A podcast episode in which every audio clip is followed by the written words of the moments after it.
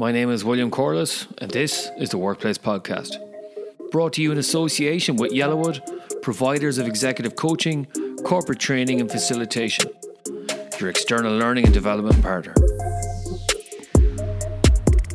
Each week, we focus on a different aspect of the workplace. We hear from guest speakers who will be subject matter experts, who I believe are incredibly talented at what they do. These experts will give you a different perspective and insight to work life, with the aim of empowering you to take a different path to success in all aspects of work life. These perspectives will include career and personal success, leadership, high performance teams, and creating a better work life culture in your organization. Yellowwood. Take a different path to success with your career, team, and organization. Welcome to the Workplace Podcast. Our guest today is Michael D. Lang. For over 40 years, Michael has mediated family, workplace, and organizational disputes. He has designed and presented introductory and advanced mediation and conflict management courses, workshops, and webinars in the US and internationally. Michael created one of the first graduate programs in conflict resolution in the US at Antioch University in 1992 and served in a similar role at Royal Roads University in Victoria. For six years, he was editor in chief of the Mediation Quarterly, now Conflict Resolution Quarterly. He serves as an editorial board member and special advisor to the Journal of Mediation and Applied Conflict Management, NUI Maynooth, my old alma mater. He has authored the Practitioner's Guide to Reflective Practice in Conflict Resolution, 2019, and co authored The Making of a Mediator Developing Artistry and Practice in the year 2000. He is the co creator and co editor with his Irish colleague, Peter Nicholson, of Living Together, Separating, Divorcing, Surviving During a Pandemic. And that was released uh, in 2020, and a new book Family Conflict During a Pandemic Stories of Struggle and Hope 2021. Michael also has created a video series in their voices, which will be available in the links in this podcast. And Michael currently facilitates eight monthly online reflective practice groups for mediators, including a group of Irish mediators. Michael, welcome to the Workplace Podcast. Thank you very much, William. Thank you it is an immense privilege that you're on the podcast here. And i want to tap into decades of experience here that you have when it comes to mastery when it comes to reflective practice. So if that's okay with you let's let's dip into mastery. So what are the key elements when it comes to developing mastery in mediation? Well you may um, in in the book uh, the guide to reflective practice I list nine. I'm not going to list them all. Yeah. Um, I call them attributes of um, of reflective practitioner. Um, the idea behind those those nine really began when I wrote uh, co-wrote the first book, uh, mm. The Making of a Mediator. We had six what we called hallmarks yeah. of um, of excellence in practice. And over the over the intervening two decades, it occurred to me that there were more. And so let me just take a, a few of them yeah. uh, to highlight. Um, the first and the most critical uh, for me is curiosity. Uh, you know, we as as mediators um, are brought into other people's lives, um, whether it, despite, I mean, no matter what type of conflict situation we're talking, if it's a workplace situation, we're brought into their lives not so much their personal life, but certainly their workplace life. Um, we get to know a little bit about them, and um, and in every dispute that that really happens. Well, the the challenge is that we is to be broadly focused on the kinds of things that we want to inquire about. Uh, usually, um, people, uh, mediators, limit themselves to what I do call just inquiry. And that is, you know, what are the facts? What happened? How long has it gone on? What is the impact? And what do you want to do about it? And for me, I want to be a little bit more curious. I want to be a little bit more open and interested in who the people are and to learn more about the origins, the nature of the conflict, and its and its impact. So I think about curiosity as the absolute fundamental, and I think of it in this way: it is um, like being a six-year-old again, and having the unrestrained ability to ask questions, even if they might border on being impertinent. It's okay, uh, as long as they're not rude and disrespectful. Um, and just endlessly asking questions, thinking about why. I mean, we can either, if we have children, or in my case, not only children, but grandchildren, and um, or if we can remember back to when we were young and we were just voracious learners. We were omnivores. You know, we were, we wanted to know about anything. We wanted to touch it, smell it, taste it. Um, we wanted to ask about it.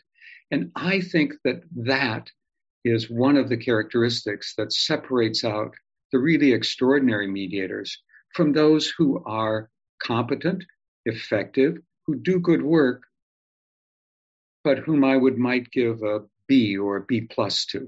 And we're talking about how to move to uh, an A, to a, a, better grade. And I think that the curio- curiosity is the first key. I'll stop there in case you have questions. This episode was brought to you in association with the Mediation Foundation of Ireland, Europe's premier provider of mediation certification and training. For more information, check out mfi.ie. I, I completely agree because we had a conversation just before we started recording about our different areas of interest and that lifelong learning. I would completely agree with you that curiosity piece I think is essential to that mastery. And I would like to invite you in. What are the other elements then that you would say are, are hallmarks? So another um, uh, important attribute is um, is our appreciation for. We talk often in our field about about mediators having a tolerance for ambiguity, hmm. uh, meaning that we can be in the middle of situations that are awkward, confusing, unsettling, and um, and have a presence there. I go a step further and I think about it as um, uh, engaging with that awkwardness, not just tolerating it, not simply being um, uh, able to be in the presence of discord, but rather recognizing that the ambiguity, the discord, the confusion, uh, the feeling of being unsettled is really a key to being able to understand the parties and their disputes. So I am prepared to dive into the ambiguity, not just simply accept it. So I think that's another um, uh, really uh, an important attribute. Glad you said that. That tolerance of ambiguity, and when I'm training people to meet be mediators, and my own learnings as well. And you talk about building on the curiosity. The work of a mediator is actually going into that ambiguity. And a lot of people go, well, when will I get comfortable at being a mediator? And I think the question is mediation is not comfortable. It's about being comfortable, being uncomfortable. You know, would you share kind of similar thoughts on that? Well, exactly. I think we learn how to be comfortable in our own skin Mm. That's the comfort. Uh, the discomfort is what's taking place outside. So we have to be we have to be solid. We have to have a sense of stability um, because we're helping to create a crucible, um, a safe space, an opportunity for people to talk at whatever level of detail, um, however heartfelt they choose to do it. But we need to create that. And the only way we can do it is if we're standing strong and we're confident about, about what we're doing. Uh, so I do think that's, uh, that's important, right? So we, yes, the, the process is uncomfortable yeah.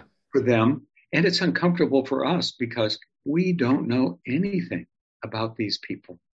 We really don't. I don't care if we've had pre-mediation conversations, if we've read briefs in some cases that lawyers might submit, it doesn't matter. We really don't know them.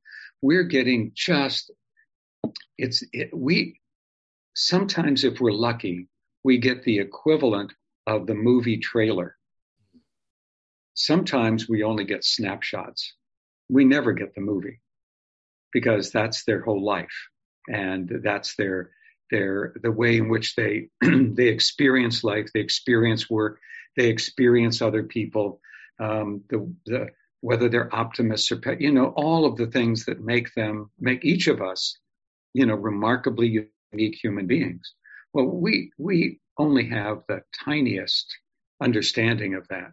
So there's always going to be confusion for us as we try to sort out for ourselves and as they sort out for themselves what's going on. Yeah.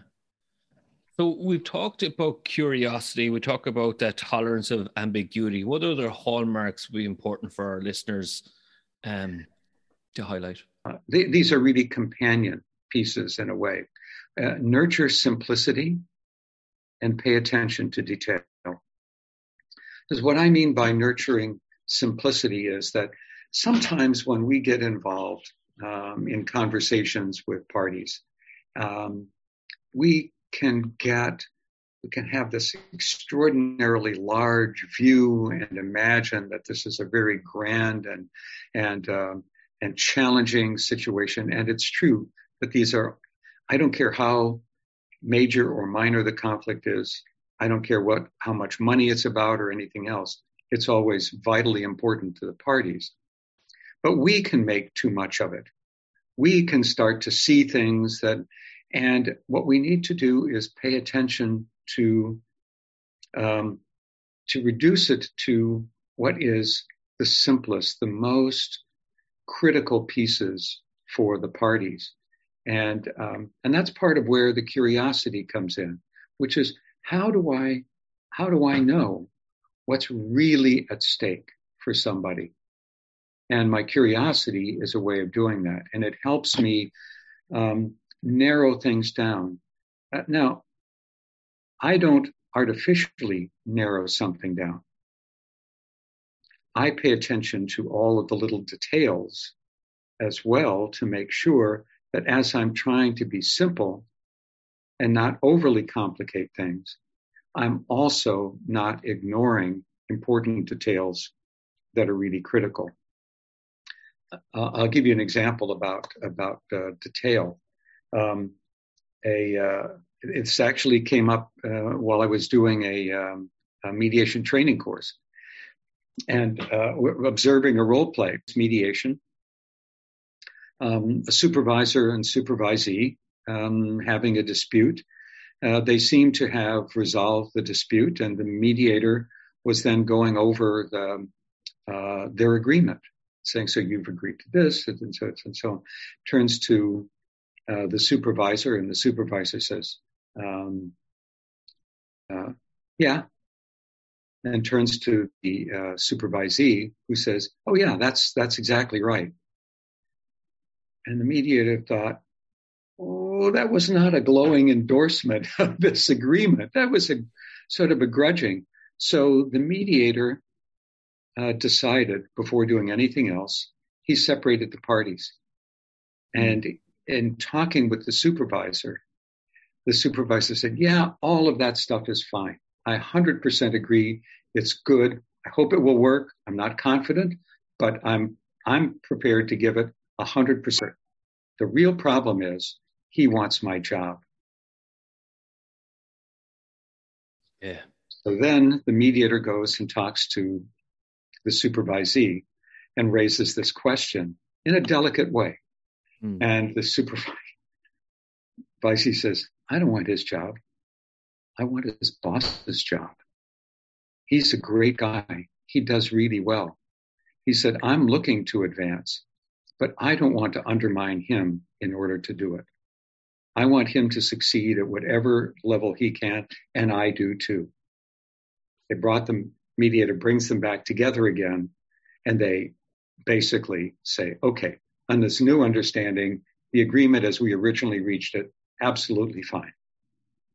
That one little detail of observe, because it's so easy to overlook that when we're in the excitement of you know, parties having reached agreement and we're saying, oh, yes, good. this one's done. They're happy. They're going to go away. Yeah. I just, I just have to do this perfunctory thing of checking with them about the agreement. And, and lo and behold, paying attention to that little detail made all the difference between having an agreement that might have worked, that also might have fallen apart, and one that was definitely likely to work. I think that's a really important lesson as well is to when you were talking about simplify, it really is about sometimes is asking clarifying questions, summarizing, um, and distilling down the essence of of what their interests and needs are, isn't it? It's it's mm-hmm. and it's having that presence of mind to notice a bit like what was going on there, the body language. It said, listen, it wasn't really an overwhelming yes to the agreement. And right. I, I think that's where mastery is, is that you're you're you're not just paying attention to the details uh, that's written in agreement, it's the actual details of what the dynamics in the room, the body language, maybe what's the unsaid. I think what you're tapping into there, would I be correct in right. that? That's right. And being willing to ask um, about it. I mean, this mm. is part of where the curiosity, just to say, you know, maybe I'm maybe I'm uh, off base here, but let me just ask you. Uh, when I read through the agreement, you said okay, but I sensed some hesitation, or you weren't terribly enthusiastic. Is that just me, or is there something there?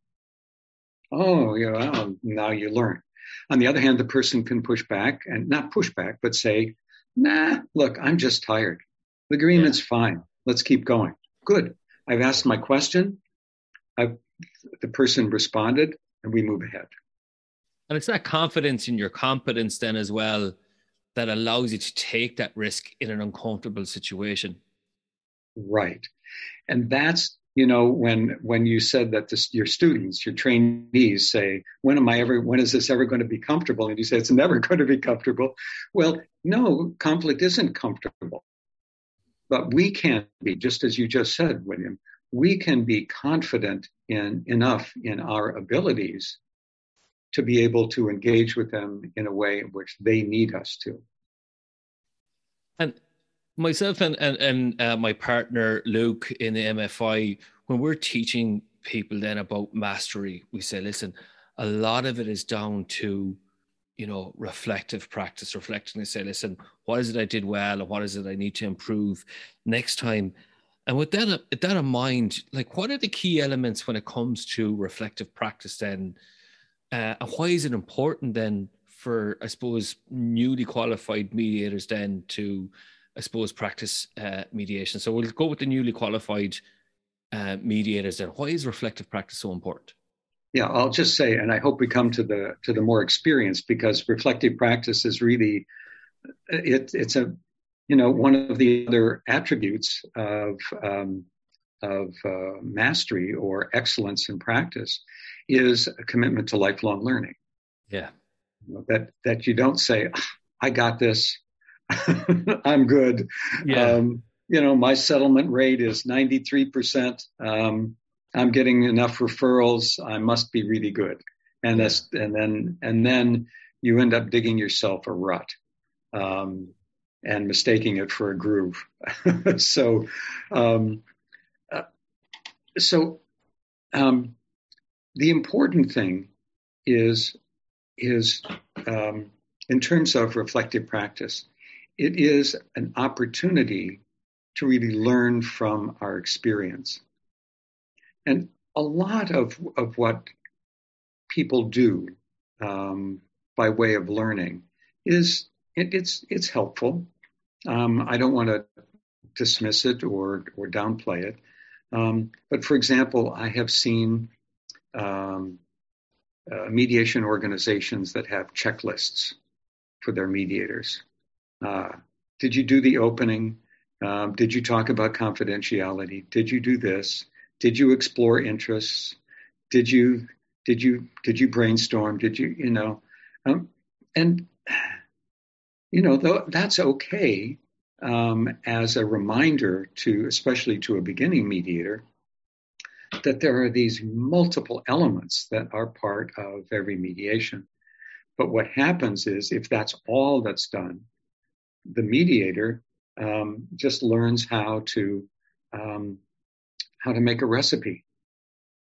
You know, um, so many mils of this, so many mils of that, and uh, and poof, you got a cake. you know, or my favorite soda bread. Um, uh, but that's not what mediation is. And yet that checklist can be a useful thing. The other thing is that, that sometimes happens, and, uh, and, and mediators pick this up early on, is the question of what did you do well and what do you think you could improve on? Well, those aren't per se, you know, I don't have a problem per se with those questions. What I have a problem with is this. Um, if you ask um, a newbie mediator those questions, how in the world is she going to have the knowledge and experience to be able to answer them? It's an impossibility. And, and even, and I don't even think those are the best questions to ask anyway. Yeah. Yeah. Uh, even for more experienced mediators. Mm. Um, and um, and another way in which people um, often learn is they ask colleagues, "What do you think I should do in this situation?" And um, and, and, my view is, uh, how should I know? Um, I'm not you. I don't think the way you do. I don't live in your skin. I don't see things the way you see them. I don't interpret them. We could look at exactly the same situation and I would have come away with a different interpretation from you. Um, that's just that's not good. It just is. It isn't right or wrong, good or bad. So, and I wasn't there. I didn't have, I didn't hear the people's voices. I didn't see them. Um, if it were live, you know, I mean, if we were, we were face to face, I, you know, I didn't get the measure of somebody. Um, I didn't get, for example, if you were a party in a mediation, I get to see the background behind you, the bookcase and the items on the bookcase. And um, I, I can either ask about that or it just gives me a sense about you. Well, so asking me for my advice, it's going to be very limited, um, if if effective at all. Yeah. So, what reflective practice is, is the opportunity to take our experiences and examine them from the point of view of this occurred. I was curious about what happened. It was surprising. It was maybe awkward, uh, maybe at worst frustrating, um, surprising. Um, but those moments were called to my attention. And now I have to ask myself, what is it about that experience that was surprising to me or, or, or unsettling in some way? What was happening prior to that? What was I doing? How do I explain that what took place was unexpected? How do I do that? Because if I can understand how that occurred, it helps me learn better about how people in, how I interact with people and how they interact with one another. I get to, you know, we all have these scripts in a way or patterns of um, of the way in which we interact with uh, with parties. And when I ask these kinds of questions and I reflect on my experience, what I'm doing is adding nuance and depth to those patterns in some cases, I may jettison the pattern altogether and say, oh, that really um, wasn't, uh, that's not something I ever want to do again. Not just because it didn't work, but because I understand why it didn't work. I'll give you a very quick um, example out of my own experience. So I, I'd been doing divorce mediation for, I don't know, half a dozen years perhaps. And back in the in the late 70s, early 80s, that that probably meant two years worth of work. you know, it, it, just wasn't a lot. And I lived in a, in a, in an area, um, uh, in, in the state of Maine. Uh, so the population of a million for the entire state. And, uh, and my area had maybe, anyway, there, there weren't a lot. There wasn't, and people weren't aware of what mediation was. Yeah. So I had sort of developed this, um, this pattern in terms of which do we talk what do we talk about first? And i would say to parties you know you can talk about whatever you want to. You can about this this this this. But personal possessions i said very often we just leave to the end because those tend to be much less contentious. So what else do you want to talk about? And the the two the husband and wife looked at one another and they almost laughed. They were grinning and they had these sort of Cheshire cat grins on their faces. And um, one of them, I forgot which, the wife or the husband, reached into their briefcase and pulled out a 16 page single spaced list of all their possessions. Wow. They were um, they were experts. Uh, one of them was a museum curator and so they would go to flea markets and they would find these treasures, you know, something that would be worth a thousand dollars that they would that they would pay twenty five dollars for, because nobody really understood, but they understood the value. So it wasn't simply the financial value; it was that these they had acquired all of these items, and each item had a story to it. It wasn't just an acquisition; it was a piece of their life. And so everything else in the mediation took very little time and going through this 16 page list. So I learned never to say that, but in fact to just ask open questions and to say, what's most important to you? What do you think would be most helpful to start with? What do you think are the list of items as you've thought about coming and sitting and talking with me. Yeah. So I, in that case, I jettisoned that pattern yeah. entirely in recognition, but I learned why. I didn't just yeah. say, oh, well, that didn't work. I'll never try it again. It wasn't mm. simply trial and error. I thought about what was it about my interaction that created a situation that was unsettling. This episode was brought to you in association with the Mediation Foundation of Ireland, Europe's premier provider of mediation certification and training. For more information, check out mfi.ie. So, if we're in a, a reflective practice group with you, then how do I know I'm in a really good one? you know, because people will be, you know, attracted to these ones. Say, listen, okay, I'm listening to to Michael now uh, and I need to find my own reflective practice loop. How do, how would I? What are the key things I know if I was to sit into a meeting that I know that uh, best practice has been adhered to? Well, um, one of the things is um, there there are two broad sorts of groups. Mm. One um, self-run, and the other facilitated. Um, and in, e- in each instance, um, I think it's really important that people have a common understanding of what reflective practice is. This isn't like reading from the Bible, you know, and that, that it, we all have to have exactly the same view, but we have to have a framework that's similar enough so that, for example, um, in order to build a trusting relationship so that I could talk about something like the example I just gave. Um, which was embarrassing to me. And, uh, and yet I wanted to learn something about it because I didn't want to go through that experience again. It wasn't helpful to me and it wasn't helpful to the parties. So I, I want to be in a group where I feel as though I'm treated with respect. I'm, my, anything I say is treated confidentially. Essentially, I want to build a measure of trust.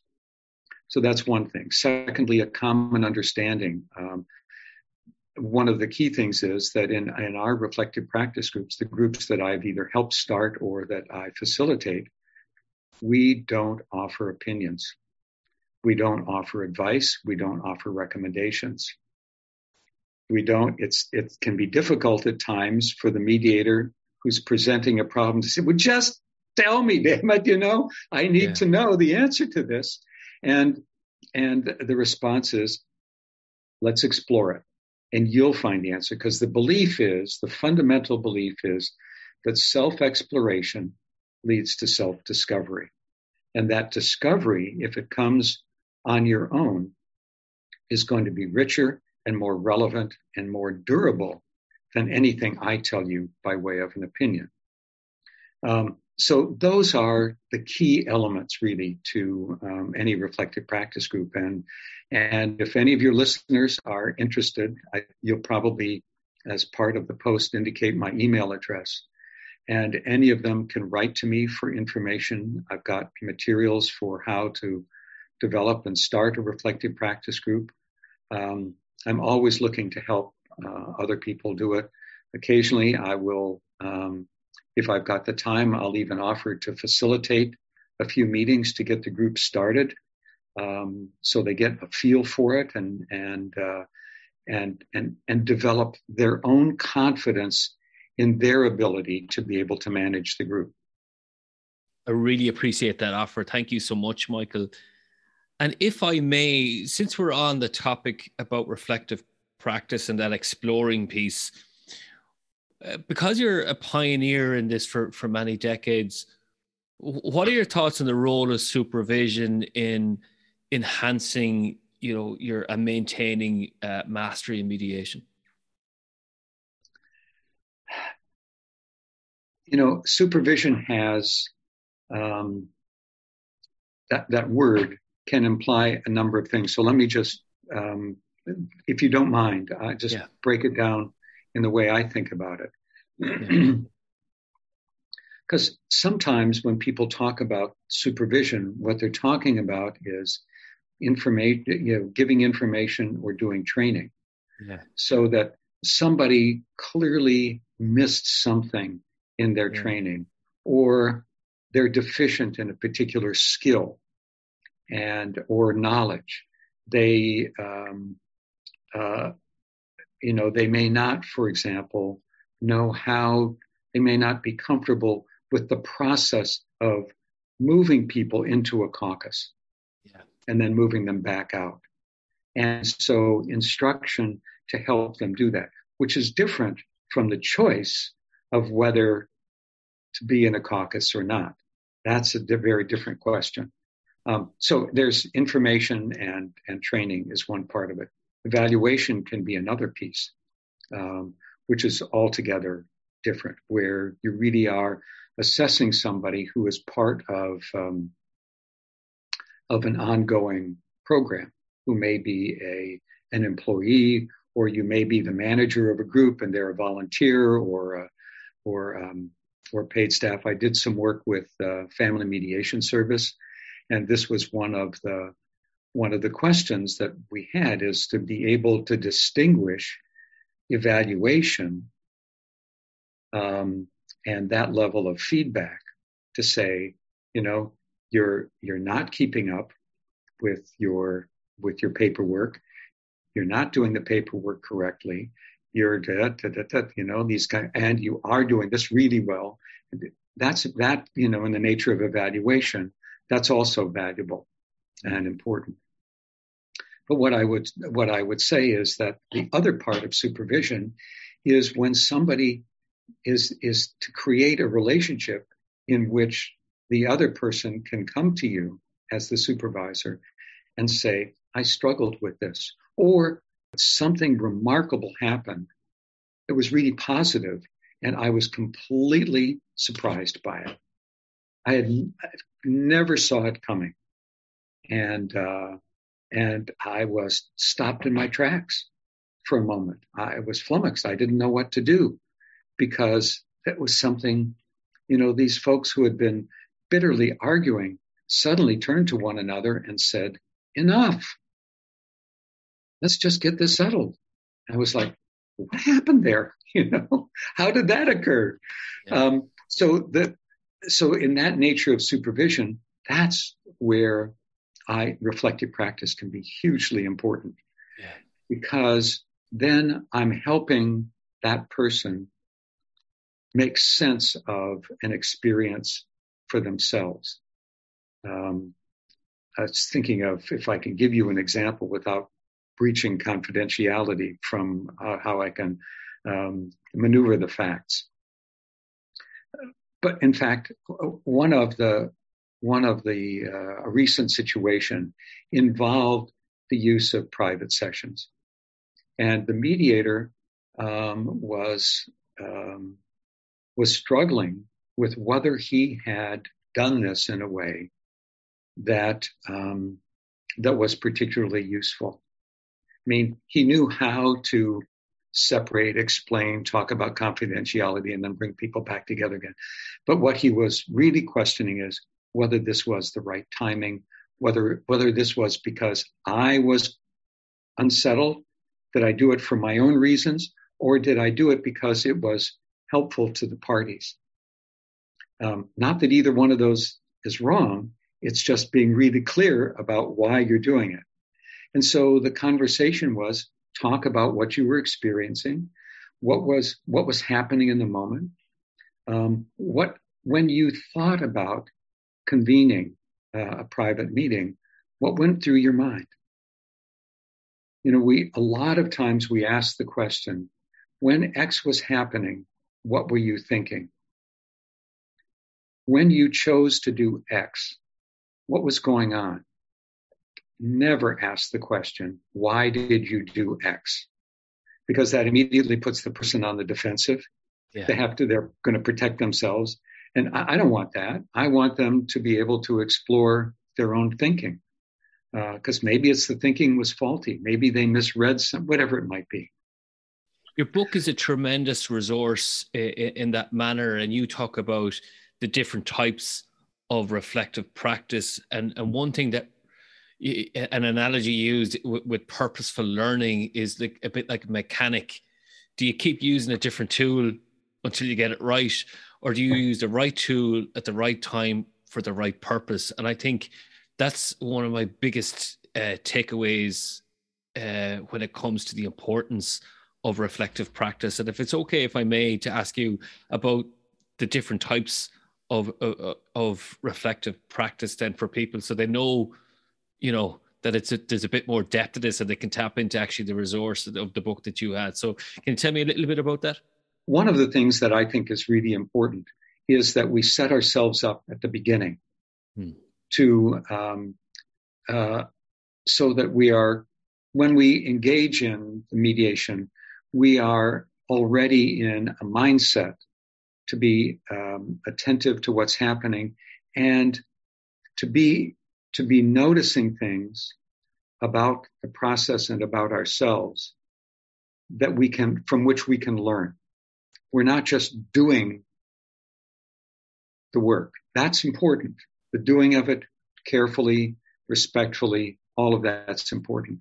But being, thinking about how I'm making these choices, um, which so I, I have created a, a, a, questionnaire, really, an instrument that that helps people think in advance, um, sort of help them frame themselves so that they can they can be attentive to those moments where they can learn something. Um, there's the opportunity to learn. You know, when something um, is surprising um, or awkward, um, we shouldn't just push through it we need to take the time and say, well, that's really curious. Wonder why that happened. Um, and sometimes that reflection can can take a matter of seconds. Um, sometimes it's more complicated um, for whatever reason. Um, and um, I have, in those moments when I've been um, stumped and need some time, I will either say to the parties, I just need a minute. You know, what just happened here was um, I feel a little awkward about, and I just want to think about how best to help you. So just if you don't mind being quiet for a minute, give me a minute. Um, if it's a bigger issue um, and if the timing seems right, I'll say, um, how about a cup of tea? could we all use, or how about a, uh, a bathroom break? And I use that as my time to think if I need to. I don't, I'm very open with the parties um, in that respect that I will say, I'm stumped right now and I need to take some time to think. Uh, and uh, I hope you don't mind, but it's just, it'll take me a minute or so and we'll get right back to it. I think that um, they appreciate that. They, they don't feel as though I'm incompetent, rather that I am being very purposeful in the way in which I want to help them. Um, and I set it up in advance. You know, yeah. I tell them, for example, look, as we go through this, this is, we're doing this together. Mm-hmm. Um, we each have our own role. And um, you're welcome to ask me any question about what I'm doing at any time, and I will answer it. I'll tell you why I asked a particular question or why I did this or why I did that, because this is for your benefit. And I don't keep secrets. Um, so that sets it up. So it, you know, if I do say, you really yeah. got me on that one. I didn't see that coming. Um, they, they, they it, it's part of the flow. Um, it doesn't seem unnatural. And then there's the part afterward, the post reflection. Yeah. And, and there are a couple of, you know, one is the reflective practice group, which uh, is a marvelous place because the kinds of questions that get asked are um, you've got a group of people who are supporting your learning, and they also can help you um, think about it. They can help you um, not really get outside yourself, but get further into yourself, and um, by by being curious and by asking their questions. So the in a reflective practice group, uh, it's a really marvelous opportunity to um, engage with others, but not to ask for their opinion because they're not in my groups. We don't give opinions. Okay. Um, and uh, and in some, you know, for example, yesterday I I ran a group, and um, of the eight people in the group, um, we did one uh, one practice situation for um, an hour. Uh, some take 10, 15 minutes. This one, it, it took an hour. And every single person had a question for the, for the individual, the mediator who was presenting the practice challenge. And he was, he was just at the end of it, he was so grateful for the variety of questions. You know, we don't do piling on. We don't, um, it, it's not an interrogation. It's done um, because the purpose is to help the person, um, not to prove how clever we are with our questions. The other benefit to the groups, and I'm going to get back to the individual reflection in a second. The other benefit is that every single person learns something from what one person does there's always an insight uh, and awareness that, that comes about. But people can also do their reflection um, on their own. And I have an instrument in the book, a guide um, that tries to, to help people do that. Um, I'm working with a, another colleague, uh, an Israeli colleague, who has done some wonderful research. And she has developed um, uh, another instrument that we're writing about and are going to be actually presenting on um, a week from today. Oh, wow. Yeah. Yeah. Yeah. I can provide you with that information if you want to. Um, and it's because what she is convinced of is that um, structured reflection is really important. In other words, it's not just sitting back and saying, hmm, let me think about and sort of, you know, like a, like rerunning a movie um, just having the, you know, she thinks that, as I do, that there's a real value in, in structured reflection, a structure that is, um, that's there to provide a nurturing guide, not a, um, not a straitjacket. This episode was brought to you in association with the Mediation Foundation of Ireland. Europe's premier provider of mediation certification and training. For more information, check out mfi.ie.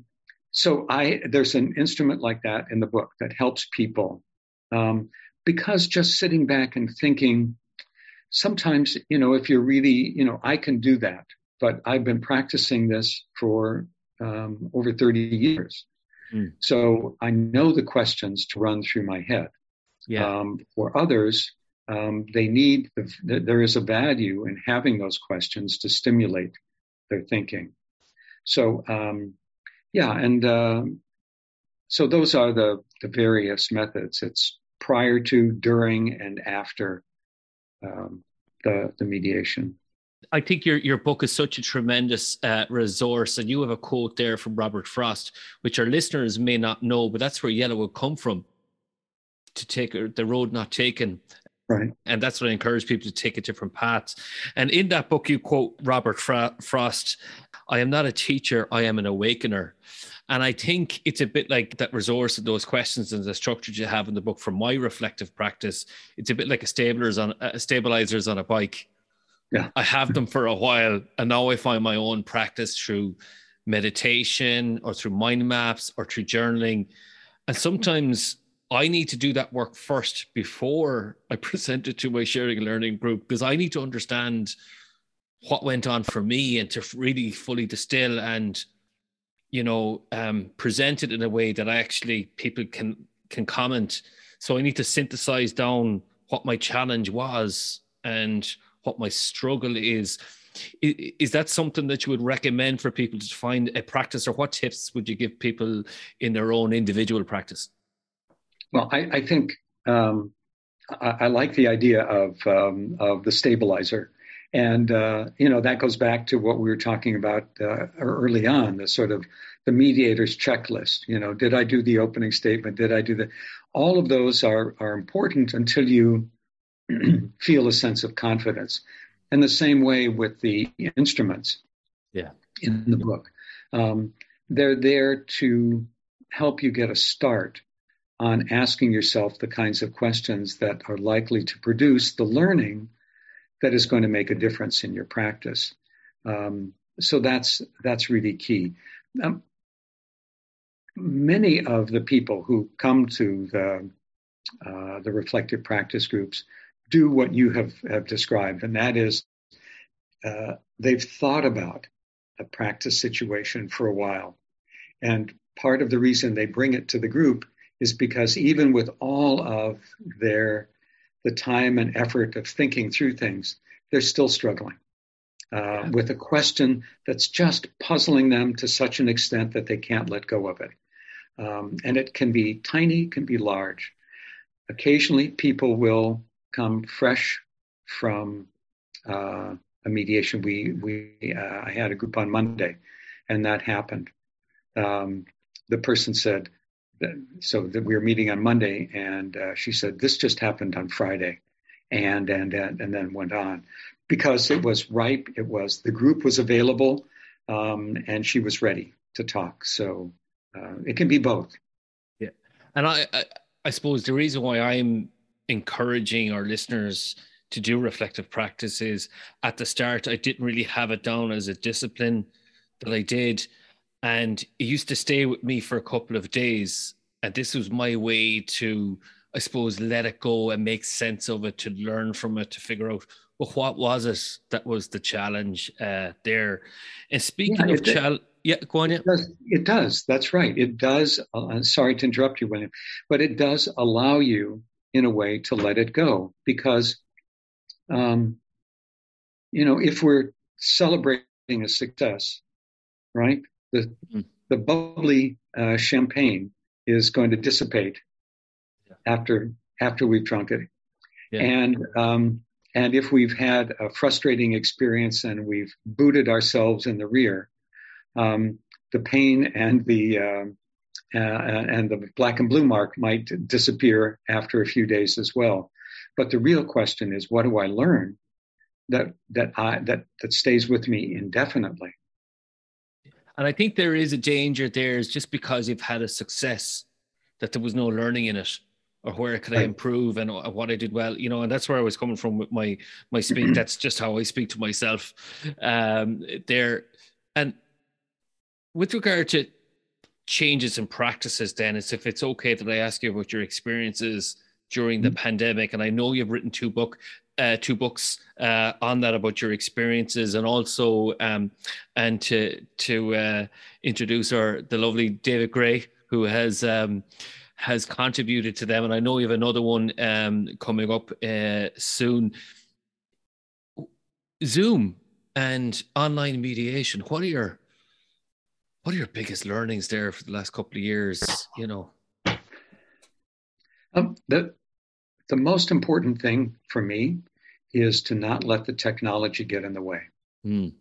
Um, and and and I mean it in this way. I mean, some people think of it as oh, knowing how to set up the breakout rooms and go ahead. Yes, all of that's really important. But what I mean is when I'm mediating with someone now, now the listeners won't be able to can't see this, but I can see um, the bookshelf behind you and I can see objects on the bookshelf. And I can be curious about some of those. And I might even say, if we were doing a mediation, William, I'm really interested, I'm curious um, about the items that you have there. There's this yellow cube that's smiley, got a wonderful smiling face. And uh, tell me about that. And the reason that that's important is that it humanizes. Mm it doesn't let you know the impersonality of the technology take away from the humanity of our exchange as as people. Um, you know that kind of um, of relationship um, is can be lost, and we can become more techno. We can become so enamored of the technology that we um, uh, that we lose that connection with other people. And it, it, the danger is if we do that, then the mediations become um, purely instrumental. They're utilitarian. There's what's the deal? How are we going to get there? And let's do that. And we forget that the deal is made by people. People are making these choices. They're human beings with all of the um, the variety of interests, needs, and so on. You know, the, the colleague I from Israel I referred to, her name is Tzofnat Peleg Baker.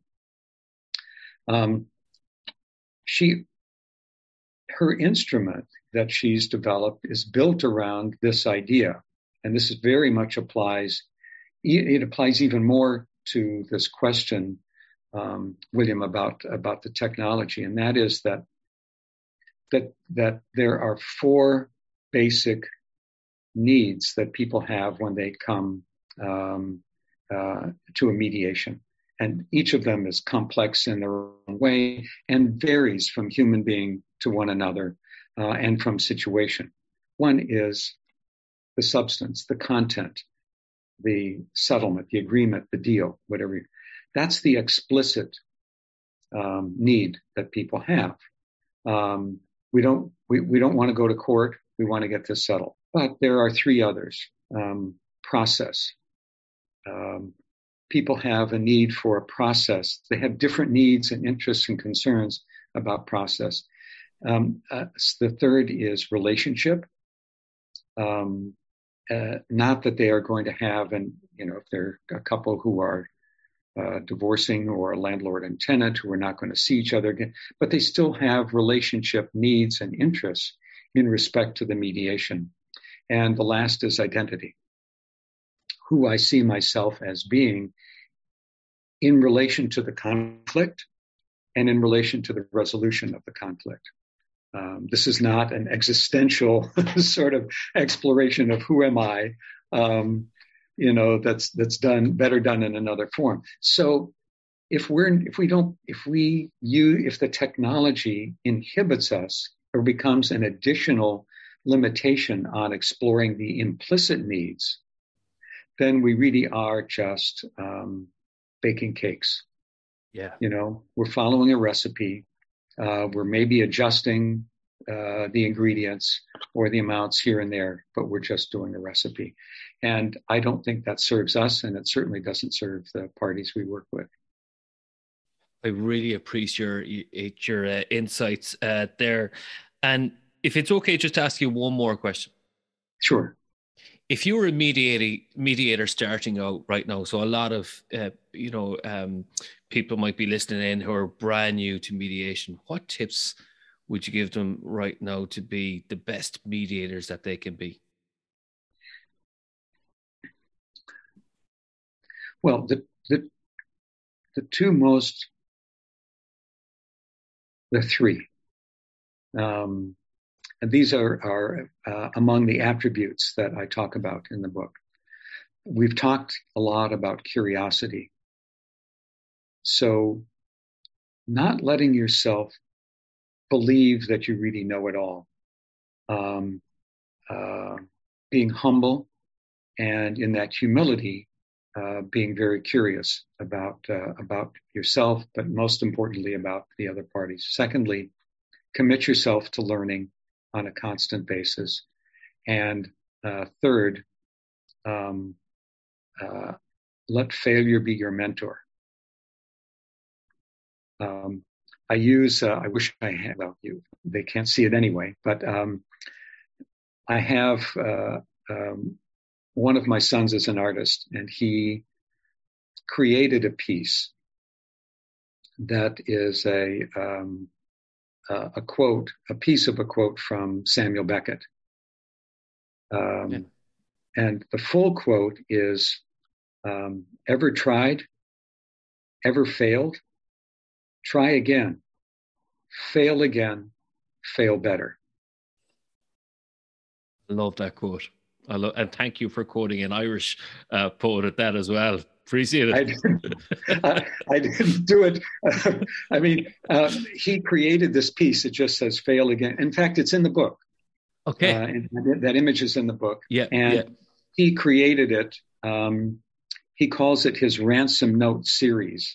Um, okay. Because he created it out of letters that he cut out of newspapers and magazines that say fail again, uh, fail better. Yeah. And I have it sitting, uh, if I were in my office, it would be on a prominent place on my bookshelf. Um, and it's, it's a constant reminder to me yeah. um, that uh, to to hold myself accountable mm. um, in a way that says uh, not and not not not to blame myself, but to hold myself accountable for learning from the richness of my experiences and the frustrations of them. Michael, it's been an absolute pleasure to tap into your decades of experience. I really appreciate you, your time today. This has been absolutely a delight and fun. It's really enjoyable to talk with you. Uh, and as, as, we said at the at the outset, um, any limitation that I thought I might place on on uh, our stopping a bit early. It just went right by the wayside, uh, and quite easily so. Well, we'd love to have you on the, the podcast again uh, if you're up to it, and and hopefully we can talk about your your your new book that's coming out. Good, love to do it. Love that. Thank you so much, Michael. Thank you, William. That's it for this episode of the Workplace Podcast. My special thanks to this week's guest for a wonderful discussion. If you want to get in contact with the podcast about a workplace topic or a particular challenge that you're facing, contact me via Twitter at different paths. You can also connect with me on LinkedIn, William Corless, C O R L E S S, or go to my website, www.yellowwood.ie. Yellowwood, your external learning and development partner provider executive coaching, facilitation, and training. Take a different path to success with your career, leadership, team, and organization.